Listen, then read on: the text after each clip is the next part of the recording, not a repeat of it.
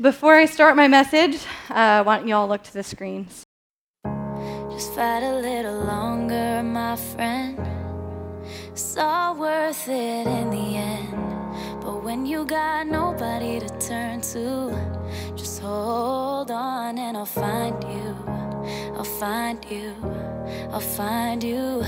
Just hold on and I'll find you.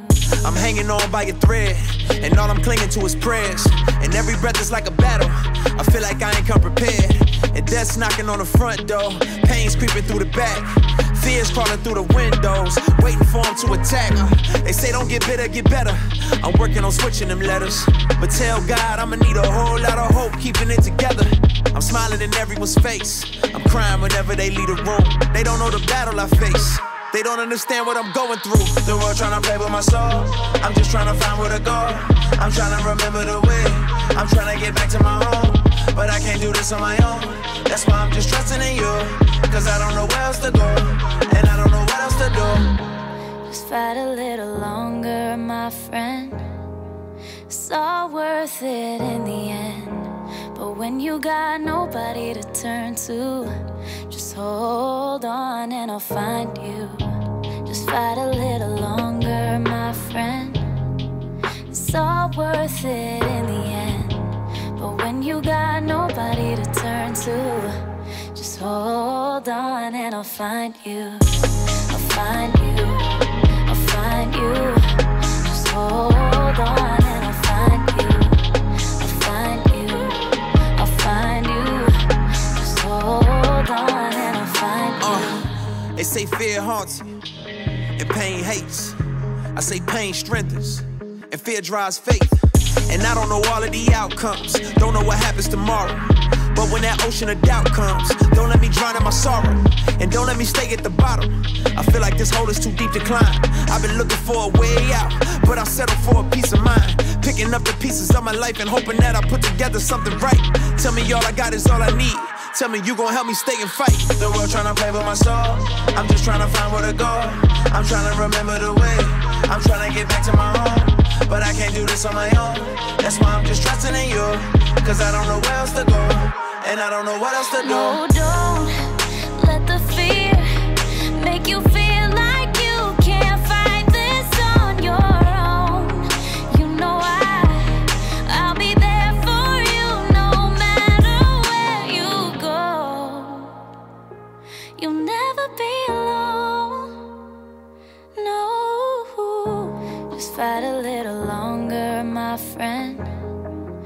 all worth it in the end. But when you got nobody to turn to, just hold on and I'll find you.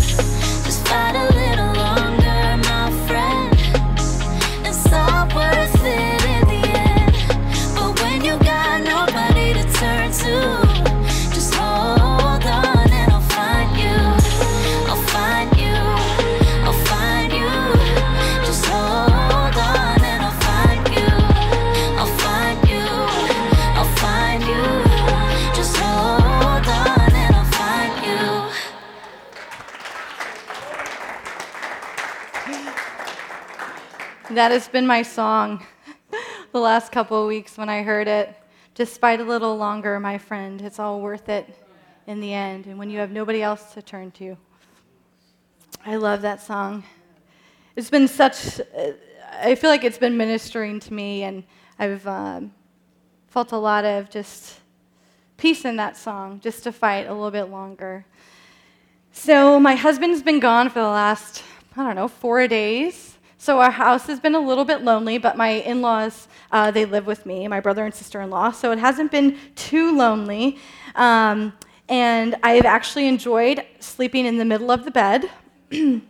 Uh, but somehow last night, Gibby, my dog, ended up, I was on the very corner and Gibby was taking up most of the bed. So I guess that, uh, that's how it works, right?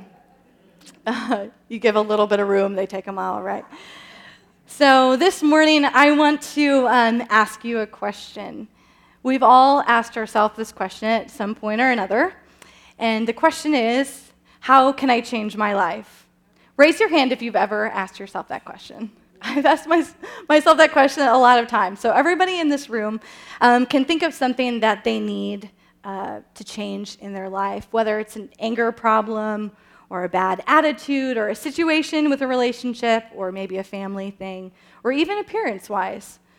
We all have something that we want to change. Or maybe it's an issue or an awful character trait that somebody in your family line passed down to you, and you've tried to change it um, and you're unsuccessful, and you're like, okay, how do I change it? Maybe you've tried like a hundred times and you're still very unsuccessful. Or maybe God has asked you to do something and that thing seems too hard, and so now it's standing between you and God.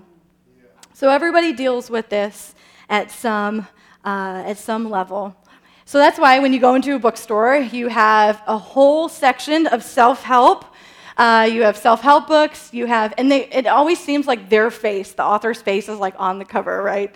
Um, so obviously they got it. Um, or like their self help videos or motivational speakers that will come to your work. And they all understand this concept that making a change in your life is one of the hardest things to do. And that's why I titled uh, my message this morning, The Struggle is Real. It really is. So, the question I'm asking today is not only how do I change my life, but I want to dig a little deeper into the question of how do you respond when crisis and adversity come into your life. 1 Samuel 16:7 says, "But the Lord said to Samuel, do not look at his appearance or at his physical stature, because I have refused him. For the Lord does not see as man sees, for man looks at the outward appearance, but the Lord looks at the heart and the inside. So we simply can't change. When we look at the scripture, we can't change because we're focusing on the wrong form of change. See, in the scripture, it says that God does not look at the outside, but he looks at the inside. So, nine out of 10 times when we look at the outside, we go, oh, I wish that I could control my anger, or wish that I could control my temper, or I wish that I could change the way that I look. But maybe we're asking the wrong type of question. What if we asked this type of question God, what would you want to change about me? And do you think He would ask you know, oh, I think uh, I wish your hair color was this, or I wish that you were a little bit taller, Brianna, and I, I wish that your foot size was just a little bit smaller, right, women? We always want a smaller size than we want, than we have. And so we're always asking these questions, but here's the thing God created us unique. Psalms 139, 14, that I knit you together in your mother's womb. You are fearfully and wonderfully made. And so God doesn't, He doesn't look at the outside because He created you, but He looks at the inside and our heart condition. So a lot of the time we spin our wheels trying to change because we don't understand this concept. And some other people in the Bible did not understand this concept as well. Matthew 23, 26 says, Blind Pharisee, first cleanse the inside of the cup and dish, that the outside of, they, of them may be clean also. So Jesus wasn't telling them how to clean their dishes. It was not a home ec class. When I looked at the scripture, I thought he was more of d- dishing out dishes. So that's how I took it. You can laugh at that. I'll, I'll, you can laugh at that. That's okay. But they were focused on the outside, making sure that everything was perfect, when they really should have been looking at the inside of their heart condition. Like I said, a lot of the time we spin our wheels. We're trying to make the outside look perfect. And with a little bit of money, you can make that look perfect because the outside is actually a lot easier to change than the inside. We can cover up the outside, but here's the thing we cannot cover up the inside. We all struggle with one thing or another, and everybody has a different struggle. So this morning, I want to ask you what is your struggle? What is your crisis? What is something that you're just totally sick with and you just want it to go away? Think about that thing. I have several in my head. I want to ask you this. Do you think, did you ever think that God actually might be behind that problem? A lot of us don't want to think that way. We don't want to think or say that God is behind a problem. Why would God do that? Why would God torture us? Why would He wrestle with us? Isn't it just God's job to encourage us, to pat us on the back, tell us that we're doing a good job, to be a good father? But a good father doesn't always do that. He is a good coach, but he also pushes you to be all that you can be. And the reason that God brings crisis, now, not all crisis is God, but the reason that God brings crisis into our life is because sometimes we're not paying attention. So often we're not paying attention in life, and it takes a problem or a disaster or a crisis or a struggle for us to get our attention. I've done that so many times where it's like there's something in my life and I start crying out to God. But then when I'm good and when I'm on the mountaintop, I'm not crying out. We do this too. So, a lot of times that we're not paying attention. So, sometimes God brings crisis into our life, not because He wants to torture us, but because He wants to get our attention. But there are differences that we respond to the different crisis in our, in our life. So, I want to show three different people that um, struggled with crisis um, in their life. So, turn with me to John chapter 5. I preached this, uh, a little bit of this message at the Purpose Conference, so some of you are um, going to hear it for the second time, but that's okay. It will get more into your spirit, right? Yeah. So, verse 1 says, Sometime later, Jesus went up to Jerusalem for one of the Jewish festivals. Now, there is in Jerusalem near the sheep gate a pool, which in Aramaic is called Bethesda, and which is surrounded by five um, covered colonnades, which five means grace. Here, a great number of disabled people used to lie the blind, the lame, the paralyzed, the cynical, the addicted, the bitter, the prideful. One who was there had been there an invalid for 38 years. And when Jesus saw him lying there and he had learned that he had been in this condition for a long time, he said, Oh, there's no use for him, or that's just Bob. Bob's never going to change. Uh, he's always been like that. He's never going to change. I can't use him. But here's the thing so many times we, we come to church and we feel like we have to hide the unpresentable parts in our life when God is wanting us to bring those out. So Jesus walks up to this man and he asks this profoundly simple question. He says, Do you want to be made well? Not do you want to feel better, but do you want to be made well? See, there are things in my life that I want to see change, but most of us like the idea of God changing our circumstances more than the idea of God changing us. I'm going to say that again. There are things in my life that I want to see changed, but most of us like the idea of God changing our circumstances more than the idea of God changing us. Verse 7, he, um, so the man ended up not saying yes, but this is what he said Sir, the invalid replied, I have no one to help me into the pool, and when the, when the water is stirred, and when I'm trying to get in, somebody else goes down ahead of me. Here's the thing that, that caught me so by surprise that the man just didn't say yes. Yes, I want to be made well. But here's the thing he started to blame other people for his problems. Oh, it's not my fault that, that um, I can't get to the pool. It's, it's not my fault. It's everybody else's fault because nobody's helping me. I can't get there. So I feel like he had this kind of like whiny attitude when he's like talking. Here's the thing the healing, the water came to him and he couldn't even see it. This is the number one excuse for our problems in society today that it's somebody else's fault that we're in the situation that we are. And we do this too. We say, Oh, I believe that God can heal marriages, but he just can't heal mine. Right? Or I've been raised this way, and so I'm never going to change, but I believe that other people can change.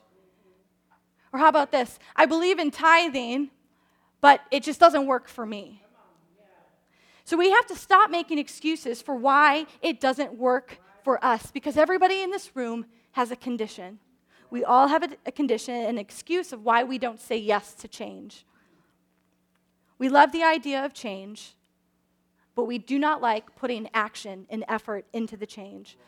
Pastor Robert Morris told this story of a pastor friend um, that he had, and there was this man that came up to for prayer every time that the altars were open. And this man was in a wheelchair, and it wasn't paralysis, it was a weakness. And so he came up for prayer every time and, and asked for healing. And so the pastor started to catch on to this. And he remembered this story of the pool of Bethesda.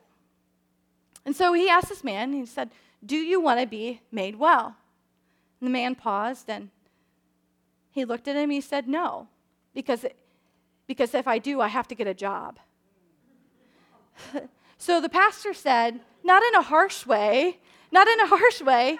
He said, Don't come up for prayer anymore. Don't come up for prayer until you're willing to change.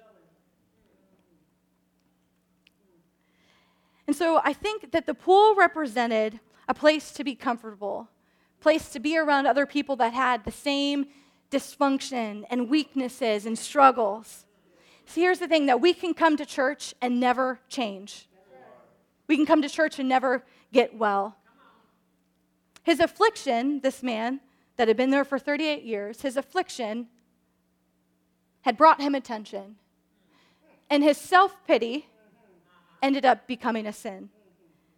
And the question is did he really want to be healed? Don't you think that if he had been there for 38 years, that he would try to move an inch a year? Don't you think? I think Joyce Meyer said that. I would try to, whatever, move an inch a year, and maybe by then I'd actually get to the edge of the pool. But here's when I when I thought about the story, I don't want I didn't want to totally be down on him. I said, I wonder, God, I wonder if he did try.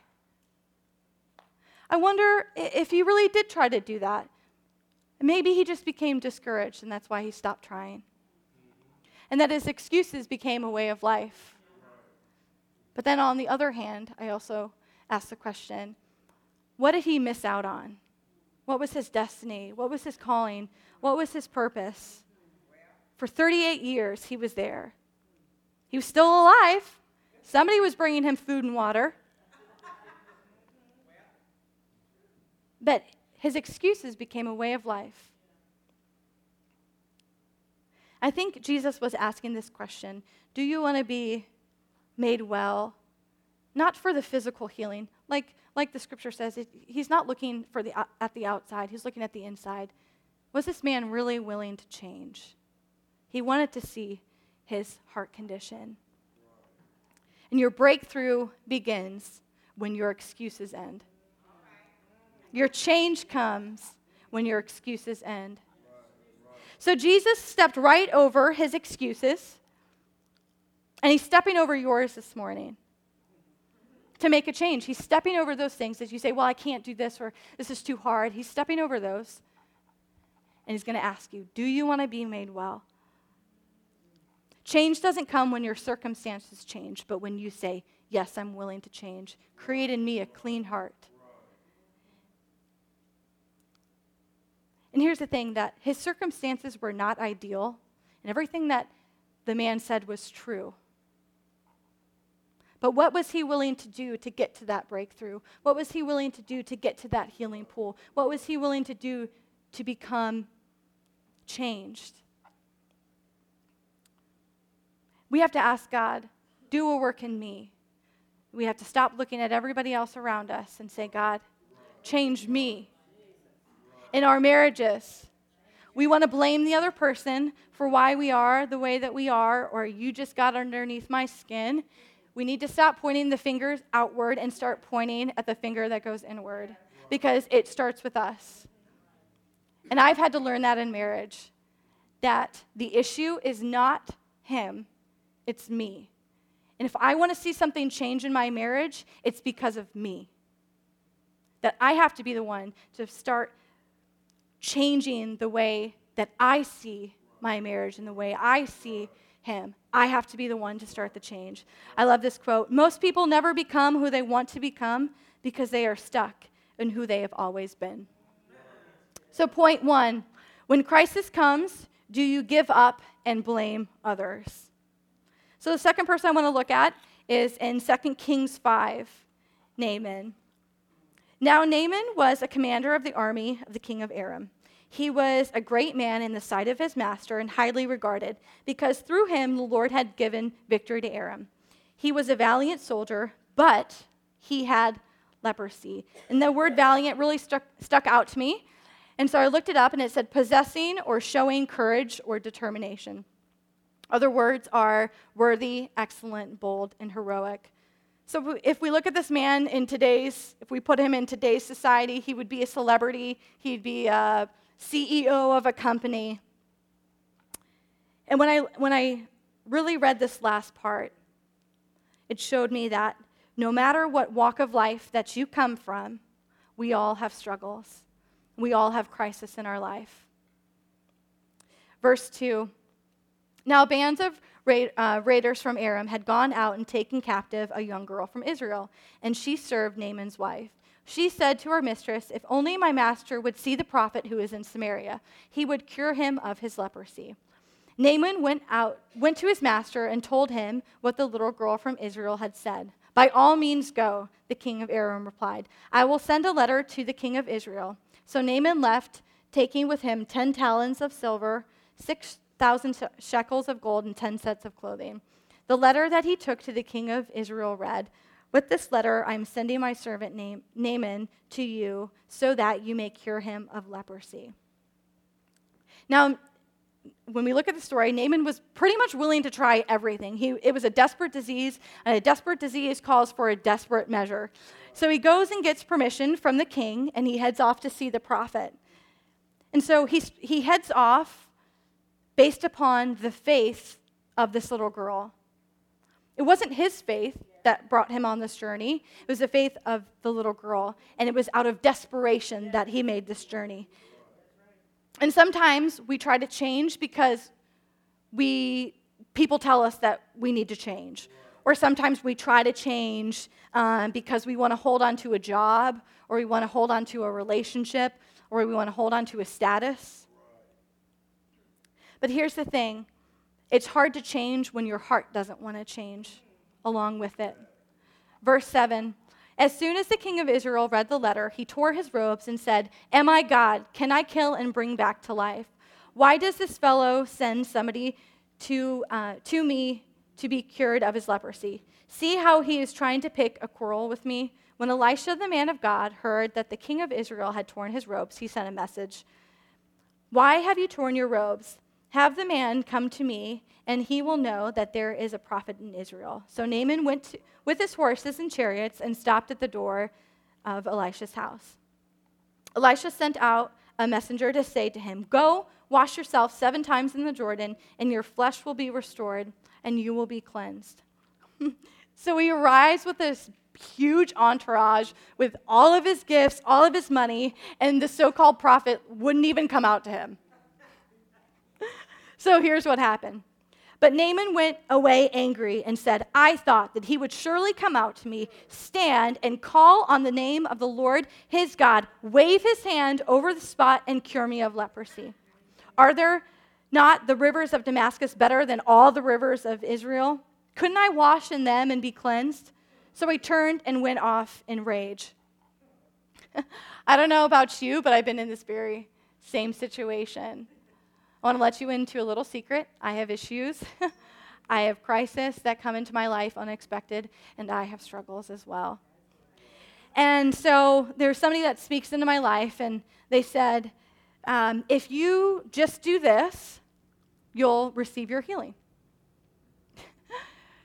I'm not going to tell you what it is, but I laughed and I said, well, that doesn't make sense.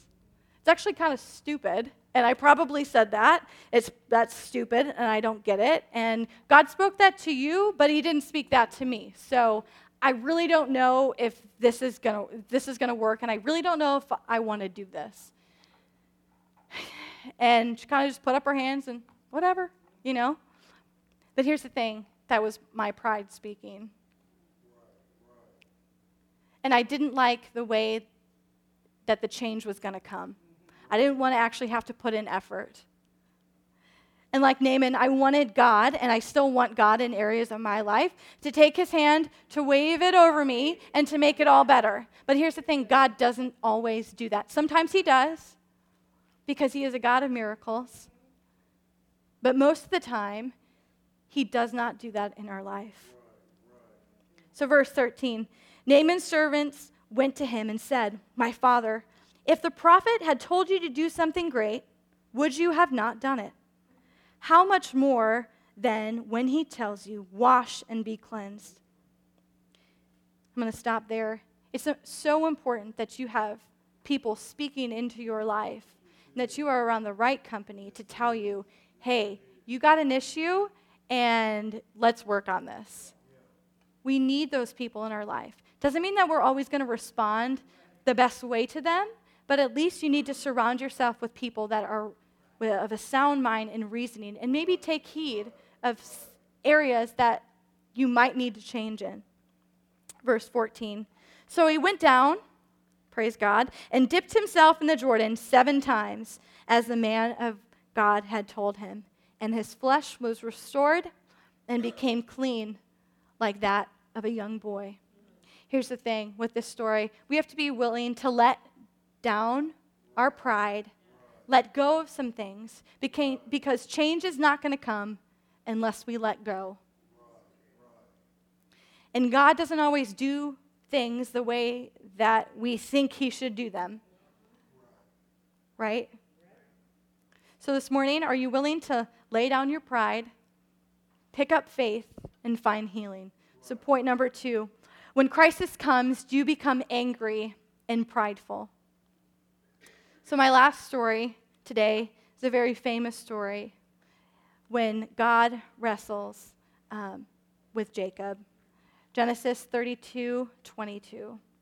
That night, Jacob got up and took his two wives, his two female servants, and his 11 sons, and crossed the ford of whatever that is. I'm not even going to try. After he had sent them across the stream, he sent over all of his possessions. So Jacob was left alone. This key right there. He was left alone. And a man wrestled with him until daybreak. When the man saw that he could not overpower him, he touched the socket of God of Jacob's hips, so that his hip was wrenched as he wrestled with the man. Then the man said, "Let me go, for it is daybreak." So when we look at this, Jacob is minding his own business. He sent his family across the stream. He sent his possessions. Now he was alone. And all of a sudden, this guy comes out of nowhere. It's dark. I want you, it's dark. So all of a sudden, this man comes out of nowhere, totally sidesweeps him, and starts to wrestle with him. And I don't know if any of you watch uh, wrestling, but this was the real wrestling. This was not the fake wrestling that we see on TV. So there's two ways to win in wrestling, right? The first way is to pin them, or the second way is submission. And have you ever felt like God was wrestling with you and that He wasn't going to stop until you're like, ah, stop, I quit, I give up? And I think a lot of us can relate to that. We're just like, okay, God, enough. I'm done. I can't take it anymore. And we totally understand when the when the enemy is fighting us, when the devil is fighting us. There's a whole other story when we feel like God is wrestling with us. We know that God could just snap his fingers and make everything better, but he didn't. So Jacob says, basically, to God, uh, You're going to bless me, and I'm not going to let you go until you bless me. And basically, you're not going to let, you're just not going to beat me, leave me here. I'm going to get something from you. Jacob was so determined to be persistent because he wanted his answer, he wanted his blessing, he wanted his change. And a lot of the time, when it comes to our problems, we want them just to go away. We don't want to have to deal with them. We just, we just want to have blessing and we don't want to have problems. But here's the thing when we don't have those things, when we don't have crisis, when we don't have change, it will never make us who we were created to be. We have to show God that we are willing to be committed even when it's hard. I think today it's okay if you're struggling. It's okay if you have crisis. It's okay um, that you don't have all the answers. But here's the thing just like that song said, don't give up. Keep fighting. Keep struggling. When God brings crisis into our life, it gets our attention, but He doesn't resolve it right away. It does take time. And we sometimes question, why, God? Why, why does it have to take time? Why do I have to struggle through this? Why do you need me to put in effort? Why do you have why do I have to keep fighting? I feel like I'm just spinning my wheels and I never I just can't get there. I take 5 steps forward and 20 steps back. And if God resolved those things in our life quickly, then the change wouldn't last. God wants to see that we're committed and that we mean business. God wanted to see if Jacob was really serious about making a change, or was he just all talk? Do you just want to come here on a Sunday morning, hear a nice song, hear a good sermon, and then just leave and then just expect God to change your life? There's a lot of people that think that. They just, I'm good. I can just come to church. I can just praise God and then I can just live my life however I want to live my life. You have to practice what you've been taught on Sunday mornings from our pastors. Take what you've been taught and put it into practice on Monday and see what God does in your life. Pam, you can come up, the band can come up. And that's how a short term thing becomes a long term thing. When we're willing to struggle through those areas. God wants to see how committed that you are to fighting for the answer. It's not easy, but you have to continue to fight and struggle for the answer.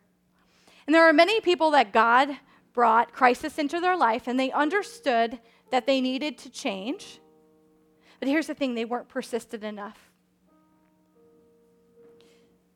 God gave Jacob a, a way out. He said, All right, let me, let me go. It's daybreak. But Jacob was persistent. He said, Mm-mm, not until you bless me. So many people gave up too soon and they missed out on God's blessing. Just like that man at the pool of Bethesda. He gave up too soon and he missed out on 38 years of his life. Now, did God heal him? Of course. And he said, Do not go on sinning any longer. Thus, something might come worse.